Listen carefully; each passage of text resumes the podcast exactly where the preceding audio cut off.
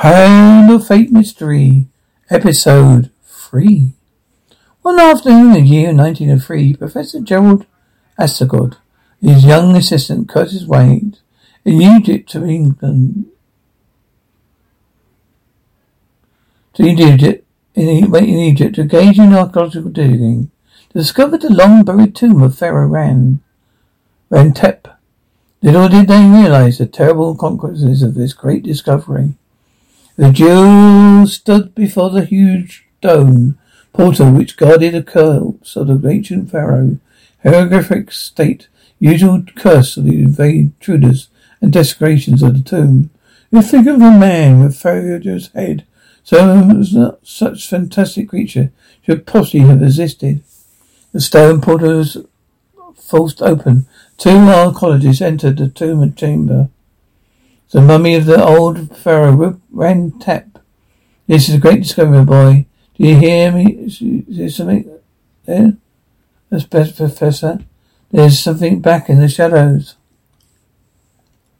Suddenly from out the shadows came a horrible figure. It's him, the fantastic figure on the door of the tomb. And then in the rage furied of worried.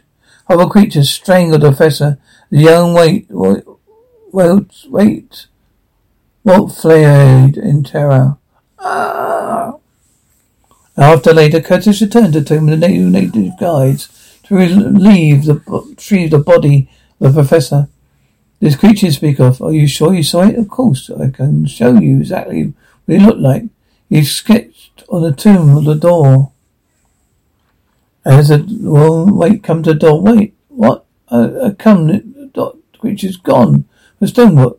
But how could it be? Yes, how could be, uh, be, how could a fantastical creature, a stone door to vanish, a tomb vanish, after its strange appearance, the cursed door on Rantep, even Rantep Curtis Wade, who was shown as truth, to experience, to experience, no experts, the supernatural phenomenon have been able to clear up this mystery.